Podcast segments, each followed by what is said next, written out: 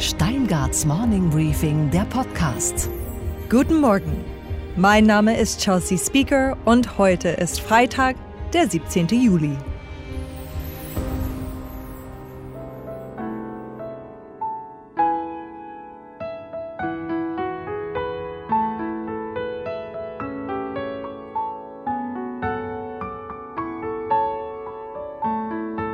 Angela Merkel wird heute 66 Jahre alt. Sie trifft alle EU-Regierungschefs in Brüssel, aber nicht zur fröhlichen Geburtstagssause.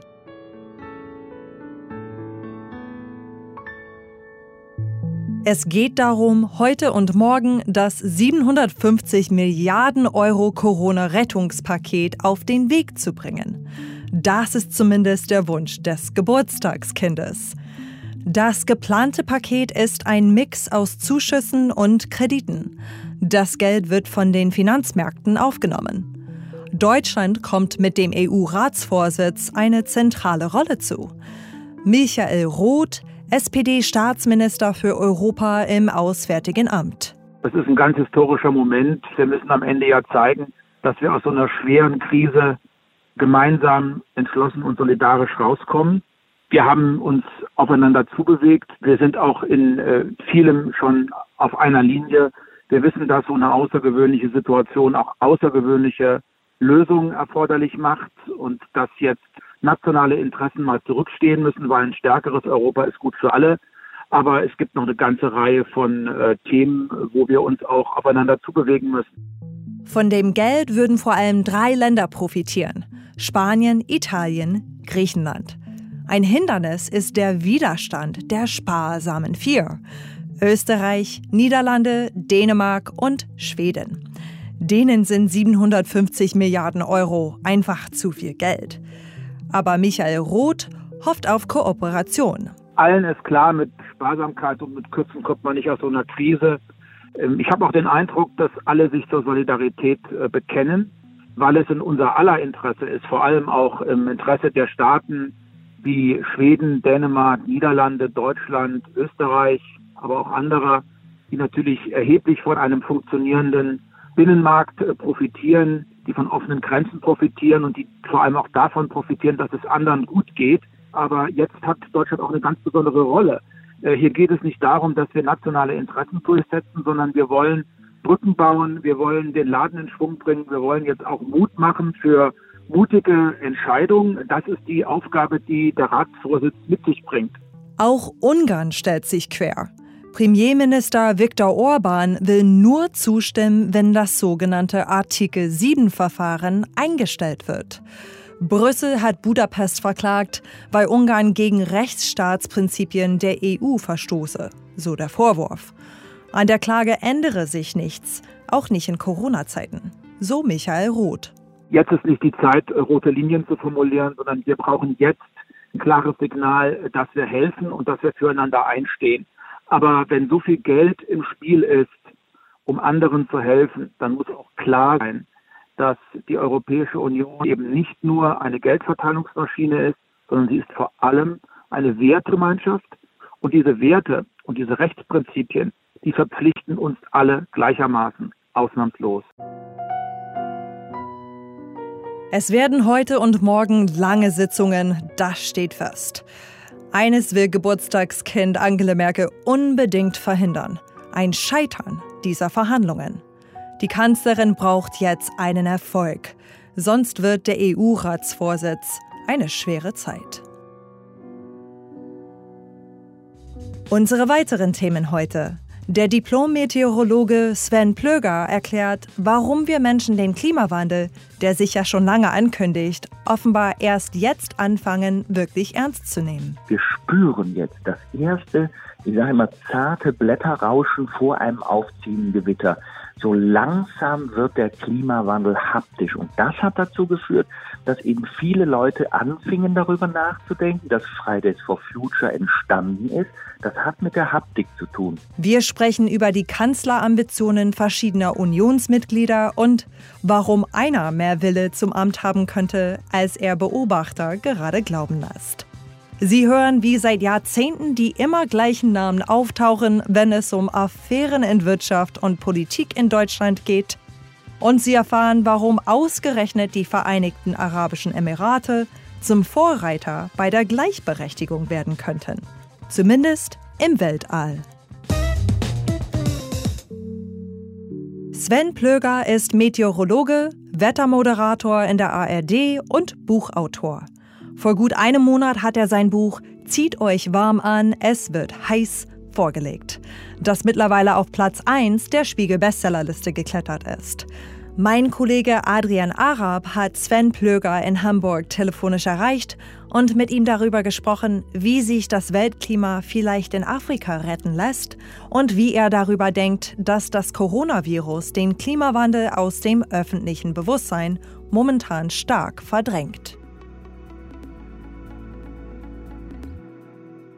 Guten Morgen, Herr Plöger.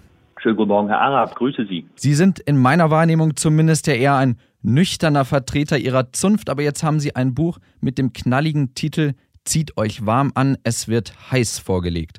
Das klingt ja schon mehr nach Brechstange als nach Florett. Wieso so drastisch? Ja, ich bin ein nüchterner Vertreter, weil ich Meteorologie studiert habe, so als Diplom-Meteorologe ist man also, sagen wir mal, immer auch zur Nüchternheit angehalten. Aber ich bin durchaus ein sehr emotionaler Mensch und mir ist es immer wichtiger, das Thema, dieses schwierige Thema Klimawandel den Menschen zu übersetzen, aber nicht zu missionieren. Also das ist so äh, dieser schmale Grad, auf dem ich immer zu wandern versuche. Bis Anfang des Jahres lagen Sie ja mit Ihren Forderungen, mit Ihren Feststellungen zum Klimawandel voll im Trend. Alle sprachen irgendwie übers Klima, die Furcht vor Dürre, vor Waldbränden, vor der Erderwärmung trieb Hunderttausende junge Aktivisten auf die Straße und hat vermutlich auch den einen oder anderen Nicht-Aktivisten von uns ins Grübeln gebracht. Und jetzt, seit Corona, fragt man sich, was Greta Thunberg eigentlich den ganzen Tag macht. Ist Corona also gewissermaßen die Apokalypse der Klimadiplomatie? Corona kam über uns. Ja, die Jugend musste dann auch ihre Proteste verändern. Aber ich selber habe gemerkt, in der finalen Phase meines Buches, ich war eigentlich fertig und Corona fing an. Da habe ich gemerkt, ein Buch über, Thema, über das Thema Klimawandel kann jetzt nicht ohne Corona beendet werden. Und dann habe ich es praktisch vier Wochen wieder aufgemacht, habe oft bis morgens um 4.10 Uhr gesessen und mich immer wieder um einen Gedanken bewegt. Kann uns dieses unerfreuliche Virus nicht bei einem Riesenproblem Klimawandel irgendwie helfen? Können wir Lehren daraus ziehen? Zu welcher Antwort sind Sie gelangt? Wir können. Wir können, wenn wir uns bemühen und wenn wir uns äh, wirklich auf Folgendes besinnen. Stellen Sie sich mal vor, es gibt einen Asteroideneinschlag. Bei Corona war es ja im Grunde, das Bild wurde ja von vielen auch gezeichnet, ein Asteroideneinschlag in Zeitlupe. Wir hatten plötzlich eine gewisse Zeit zu merken, da kommt was auf uns zu, wir müssen handeln.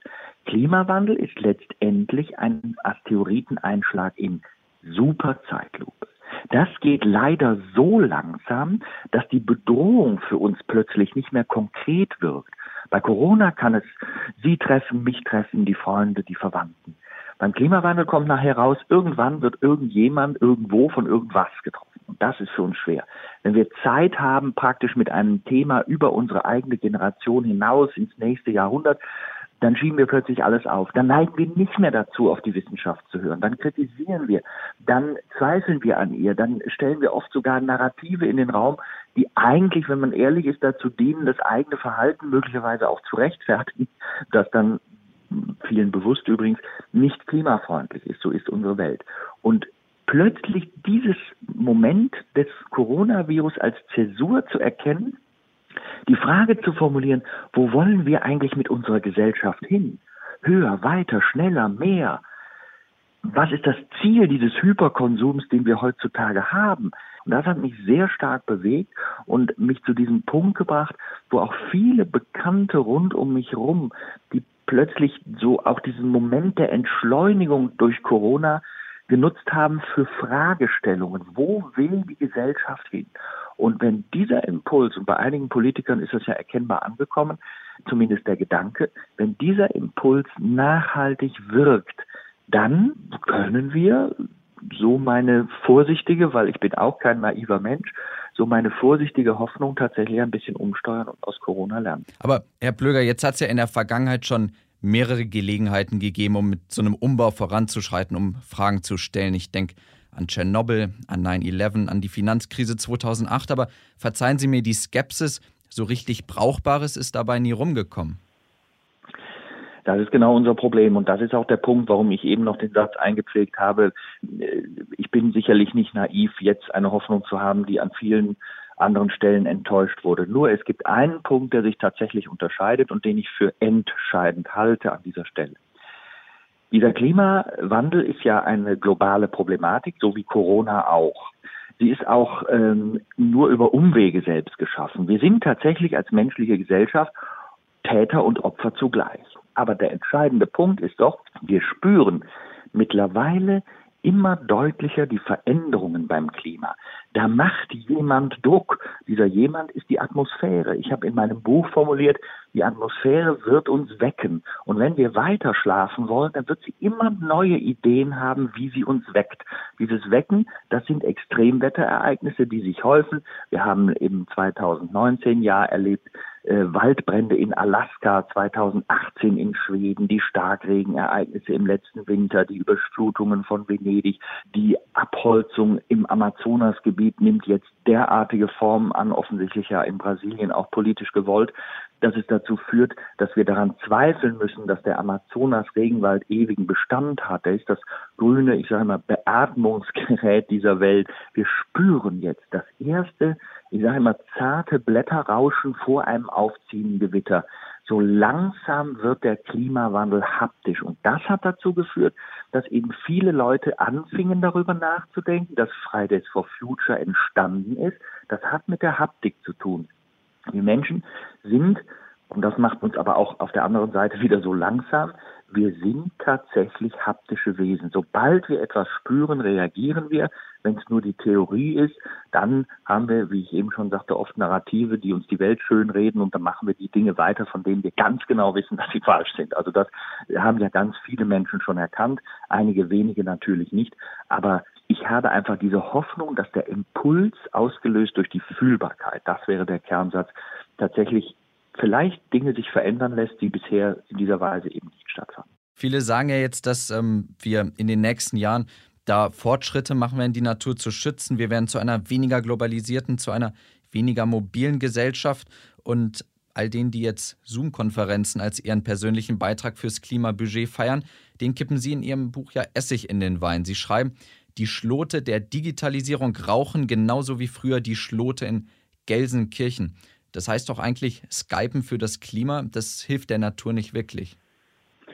Das kommt natürlich immer auf den Umfang an. Also es ist tatsächlich so, alles, was wir letztendlich nutzen, was Energie benötigt, wird der Frage unterstellt werden, wie erzeugen wir die Energie. Und wenn wir letztendlich hingehen und beispielsweise Skypen oder Zoomen oder wie man das auch alles nennt, dann wird grundsätzlich Energie verbraucht, weil natürlich teilweise auch in sehr hoher Auflösung diese Daten übermittelt werden. Und damit das geht, die fliegen nicht einfach so durch die Luft und sind dann da, müssen viele Server betrieben werden, sodass die ganzen Rechenanlagen, die weltweit mittlerweile stehen, deutlich mehr imitieren als die Fliegerei etwa. Und jetzt kommt die Schlüsselfrage. Und das ist genau der zentrale Punkt, wo wir bei Corona sagen können, wir haben noch keinen Impfstoff. Wir sind auf der Suche nach dem Impfstoff. Und wo wir beim Klima sagen können, wir haben den Impfstoff. Wir haben die Möglichkeit, die erneuerbaren Energien zu nutzen. Und das kann man gedanklich weiter tun als Sonne und Wind. Bei der Sonne ist es interessant, weil die Sonne liefert uns letztendlich 6000 mal so viel Energie, wie wir Menschen alle zusammen verbrauchen. Und wir nutzen sie weltweit zu weniger als 0,5 Prozent. Das sind Zahlen, die müssen aufschrecken. Was wir letztendlich brauchen als Fläche, nur mal so ein Gedanke. Es ist ja interessant. Die Sonne leistet ja, die, die Leistung der Sonne ist sehr beeindruckend. Ne? So eine Glühbirne hat vielleicht jetzt heute noch 11 Watt, die Sonne hat 385 Quadrillionen Watt. Das ist eine 385 mit 24 Nullen. Nur ein halbes Milliardstel davon erreicht diesen Planeten. Das klingt wenig. Aber ein halbes Milliardstel von 385 Quadrillionen ist viel. Und zwar sehr viel. Und das führt dazu, dass wir, wie ich gerade schon sagte, 6000 Mal so viel Energie von der Sonne bekommen, wie wir eigentlich benötigen. Und wenn man die Zahl 6000 hört, merkt man, die Fläche, um also das zu erzeugen, was wir benötigen, kann ja so groß nicht sein. Solarzellen der heutigen Qualität, 500 mal 500 Kilometer, das finden Sie, wenn Sie mit dem Satelliten dann auf Afrika gucken, als ganz kleinen Punkt, würde genügen, theoretisch, rein theoretisch, praktisch so nicht möglich, rein theoretisch zur Stromversorgung der ganzen Welt. Zum Abschluss, Herr Plöger. Sie sind ja selbst ein Kind der 68er, sind 1967 geboren. Wie kann es denn eigentlich sein, dass die Ökos seit den 70er Jahren, seit dem Club of Rome im Prinzip, die drohende Gefahr des Klimawandels beschreiben und jetzt kommen Sie, jetzt kommen die Fridays for Future Aktivisten und erst jetzt nimmt man das Thema Klimawandel wirklich ernst? Das ist total menschlich. Das ist tragisch, aber menschlich. Wir sind evolutionär so erfunden worden, dass wir schlicht und einfach in dem Moment wo wir etwas spüren, auch reagieren. Nicht? Früher war das schon so, der Säbelzahntiger kam und dann unterbrach man sinnvollerweise andere Tätigkeiten, reagierte darauf und äh, man verdrängt aber alle Themen, solange sie nicht fühlbar sind. Und äh, man hat ja im Club of Rome die Grenzen des Wachstums schon Anfang der 70er das Problem im Grundsatz erkannt. Aber man hat es gar nicht spüren können. Und man darf natürlich auch an allen Dingen zunächst mal Zweifel haben. Das heißt also, wenn, wenn Überlegungen aufkommen, muss man die hinterfragen, verschiedene Gesellschaftsteile hinterfragen, die mit unterschiedlichen Gedanken, mit unterschiedlichem Interesse auch. Das ist auch zunächst mal alles erlaubt. Also wir können ja auch nicht hingehen und sagen von vornherein, wir wissen schon alles ganz exakt und ganz genau. Aber die Klimaforschung ist mittlerweile so weit und sie beeindruckt mich durchaus, weil schon Ende der 70er, Anfang der 80er Jahre, das ist jetzt 40 Jahre her, ich war zwölfjährig, da hat die Klimaforschung Wesentliches von dem, was wir heute erleben, in, ihnen, in ihren äh, Prognosen, in ihren Projektionen schon gezeigt. Also man muss sich nur alte Unterlagen anschauen. Selbst Ölkonzerne wie Esso und Shell haben in, in, in internen Untersuchungen Sie haben sie nur nicht rausgelassen. Aber in internen Untersuchungen sehr genaue Prognosen über den Zustand 2020, heute haben wir 2020, gemacht. Das heißt, wir haben sehr viel Wissen, aber der Mensch hat mit Wissen und Information alleine noch kein Handlungsbedürfnis. Herr Plöger, Sie haben mir dieses komplexe Thema in jedem Fall greifbarer gemacht. Das war spannend. Ich danke Ihnen dafür und wünsche Ihnen einen sonnigen Tag. Sehr gerne. Dankeschön. Ich danke auch. Und was, Chelsea, ist eigentlich heute in der Hauptstadt los? Gordon Repinski, unser stellvertretender Chefredakteur, ist jetzt bei mir im Studio. Gordon, ein alter Bekannter, meldet sich zurück. Aber nicht im Rahmen seines Amtes, sondern in seiner Rolle als CDU-Mitglied mit Ambitionen. Es geht um den Gesundheitsminister Jens Spahn. Ja, Chelsea, genau. Eigentlich ist Sommerpause im politischen Berlin, aber Jens Spahn, der Gesundheitsminister, rückt in den Fokus als eine Art Schattenmann, der vielleicht doch noch der nächste Parteivorsitzende der CDU oder der Kanzlerkandidat werden könnte. Es gibt verschiedene Szenarien, die im Moment diskutiert werden und das liegt daran, weil es eine Unzufriedenheit gibt über Armin Laschet, über seine Performance in der Corona-Krise und auch weil Laschets Beliebtheitswerte nach unten gegangen sind und man sich fragt, ob er vielleicht wirklich der richtige Kanzlerkandidat ist oder eben einer wie Spahn in die Lücke stoßen soll. Wir schauen uns das Ganze an, heute bei uns im Briefing aus der Hauptstadt. Vielen Dank, Gordon. Und was geht eigentlich gar nicht? Dass uns immer wieder dieselben Namen begegnen, wenn in Deutschland fragwürdige Praktiken in Politik und Wirtschaft aufgedeckt werden. Da ist zum Beispiel Karl Theodor zu Gutenberg. Sein Name tauchte innerhalb der letzten Wochen gleich zweimal auf. Zuerst im Zusammenhang mit dem umstrittenen Engagement von Philipp Amthor für die Firma Augustus Intelligence. Auch zu Gutenberg hatte sich für Augustus stark gemacht. Per E-Mail. Direkt bei der Kanzlerin. Jetzt fällt sein Name schon wieder. Seine Firma soll den skandalgeschüttelten Zahlungsdienstleister Wirecard beraten haben. Und auch für Wirecard soll zu Gutenberg direkt bei der Bundesregierung geworben haben. Da fragt man sich doch glatt, was machen eigentlich Carsten Marschmeier und Moritz Hunzinger? Und was hat dich heute Morgen wirklich überrascht? Dass die Vereinigten Arabischen Emirate zu Pionieren bei der Emanzipation werden. Der reiche Wüstenstaat startet eine eigene Mars-Mission mit dem Titel Hope, Hoffnung. Das Besondere ist, dass jede dritte Person bei dem Projekt eine Frau ist. Die Leiterin der Mission heißt Sarah al-Amiri. Sie ist auch die Ministerin für Wissenschaft und sie ist stolz, dass das Team jung und weiblich ist. This project Hope is being run by a team that is under 35, a team that is made up of 34% women. The average age is 27. An entire nation is putting its hope in a team of youth. Bei den Wissenschaftlern des Projektes sind sogar 80 Prozent weiblich. Ziel der Mission ist es, eine Sonde zum Mars zu schicken. Die soll die Atmosphäre und das Klima des roten Planeten erforschen. Ausgerechnet der Planet, der früher als Symbol für traditionelle Männlichkeit galt, wird von Frauen aus den Emiraten erforscht. The future is now.